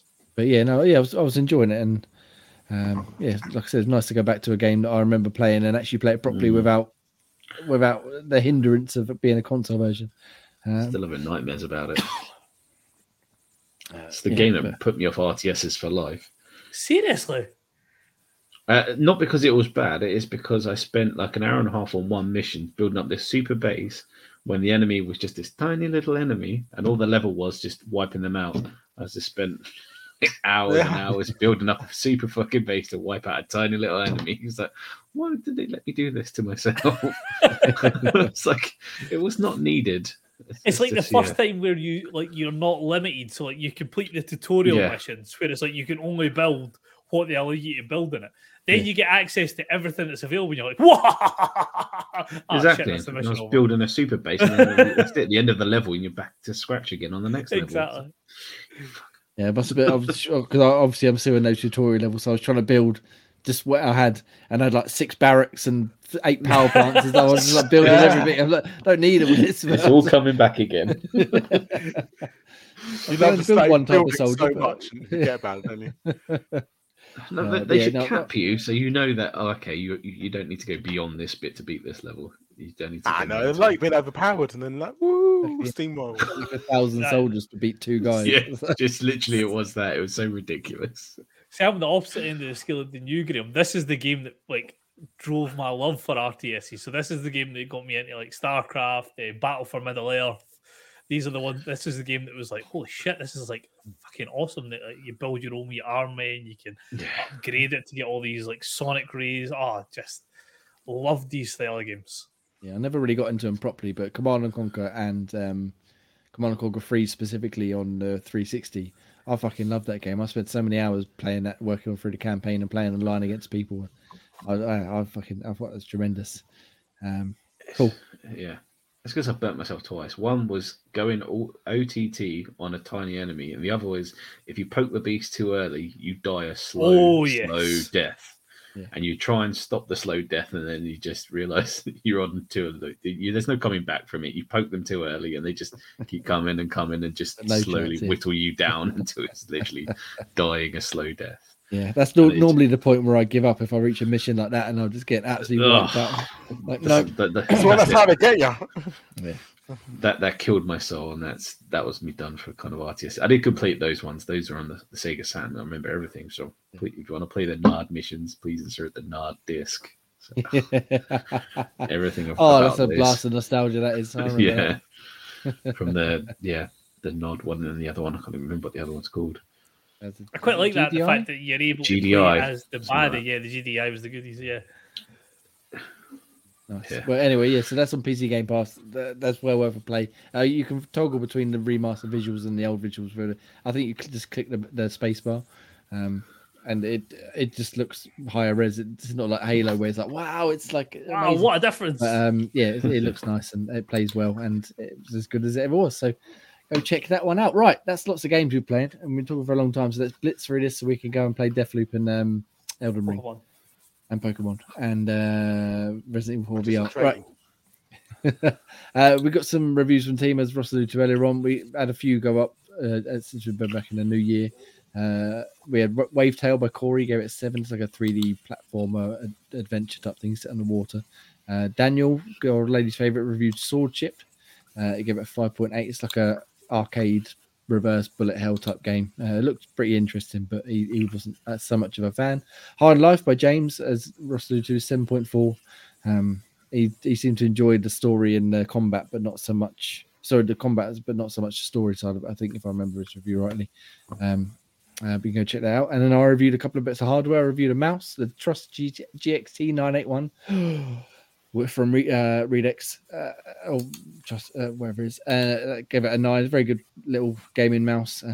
Good little entry one. And also the Daija arcade stick, which come out a few months ago. They were kind enough to let me borrow one for the Christmas holidays.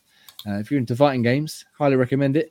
I am fucking dreadful at fighting games, so I probably wasn't the best person to check it out. But what games did you try? I tried Mortal Kombat, Dragon Ball Fighter Z, and... Oh, I never thought about using it for a game like Fighter Z. Yeah, that'd be... Oh, no, I think it was just M2, actually, because I downloaded the Power Rangers one as well, but I never got around to playing that one. Doing Killer Instinct, that's brilliant. Oh, okay. Yeah, I meant to download Killer Instinct, but never tried it. But yeah, no, I did a few matches in both of those games, and they're great games. I'm just dreadful at them. Nowhere near as good as I used to be when I was little, and even then I wasn't very good, so I've fucking got no chance now. But yeah, go check them out. We've got plenty more reviews coming up over the next week or so, and obviously going forward, there's a next big release is probably Dead Space at the end of the month. At the very least, so Dead Space is this one. It's 28th, I think, isn't it? There we go then. Dead Space is the big title for this year. Yeah. Or built for this month, sorry. Yeah, so yes, we'll have plenty of reviews going up and hopefully a review of that at some point soon as well. I might write one up for New Tales of the Borderlands if I get a chance this week. Where am I? Deathloop. Yes, I'm having a wee look on my release calendar and definitely seems to be the next biggest one, unless you're a fan of Persona. Of course, yeah, Persona's coming to Game Pass. So speaking of things coming to Game Pass, Ross, tell me all about them. Ah, what a segue! I've just came out there, Stranded Deep was January 3rd, console, PC, and cloud. I'm sure Jay will definitely love playing that game. I've installed it ready to play because the guy at work was singing its praises. I'll give it a go, but I don't imagine I'm going to. You do realise what it is, yeah? I'm well aware of what it is, yeah. Just double check. I think I'll just sit on the island and just die. That's enough for me. That's what I say. You're going to play much? Yeah, I was going to say, as alluded to, you've got Persona 3 and Persona 4. So Persona 3 Portable, Persona 4 Golden, both coming on January 19th, and they're both available on console, PC, and cloud. And last but not least that we have so far is Monster Hunter Rise on January 20th on console and PC. Also, the Mortal Show, wasn't it, that game? Did that come in as well? That just come back a couple of days ago, yeah. Oh, right, yeah. And then the enhanced edition come back into Game Pass. So yeah, go check them ones out. That's very good. Ian, however, even in the new year, they still got to disappoint us and take stuff away from us. So sad times. What's leaving Game Pass in the month of January, please? So we have Danganronpa Trigger Happy Havoc Anniversary Edition, Nobody Saved the World, Paparazzi, the Anna Cruisers, and Windjammers too. I did try that Danganronpa because it's supposed to be really good, like Persona. Not my game at all. I did like half an hour. I was like, no, this is not. Windjammers 2 is fun. Yeah, supposedly, yeah. Supposedly, it's supposed to be couch, good co-op, good. What's it called? Like, you know, yeah, like local co-op play, versus fighting game, sorry. Versus, that's it. Nice. So yes, obviously you can go check them out before they leave. And then Graham, Games with Gold is ticking over just as ever for 2023 until they decide to get rid of it maybe this year. What can you pick up for freebies? You can pick up Bladed Fury until January the 15th, and then you've got Iris Fall from January the 1st to the 31st, And then you've got Autonauts coming from January the 16th to February the 15th. I think so. Go check them out. Don't know anything about any of them, so you should. First, we said Octonauts. As like, that's the cartoon, isn't it? Fucking Octonauts. I'll play that one. But yeah, so that is officially, I guess, the first podcast of 2023 of Xbox Tavern's Xbox Tavern podcast. Yeah. Much if you made it all the way to the end of this hour 45-minute show, and thank you everybody for the comments earlier on. Happy Cloud Gamer, especially proper doing the work there. If you want to follow us, you can find us, as Ross said, on Twitter at Xbox Tavern, same with YouTube, Facebook, this TikTok, all sorts of wonderful places. And if you want to follow myself personally, you can find myself at Enaxan. That's Twitter. That's also Xbox Live. If you want to follow us on there, maybe send me some lovely friend messages that everybody likes to do on Xbox Live. You can find Scottish Gruff Ross at Scottish Gruff. Biffing Ian at Nutty Ray. And Graham. And Graham Reaper. Nice. And you can follow us and talk to us, and we'll be lovely people on there too. So thank you very much. We'll see you next week for hopefully a more prepared show on Sunday at 8 PM. Ish. Yes, I haven't done that for a while. We'll see you next week. Have a wonderful week, everybody. Play some video games. See you later. Love you. Bye. Bye. Bring back the dubstep.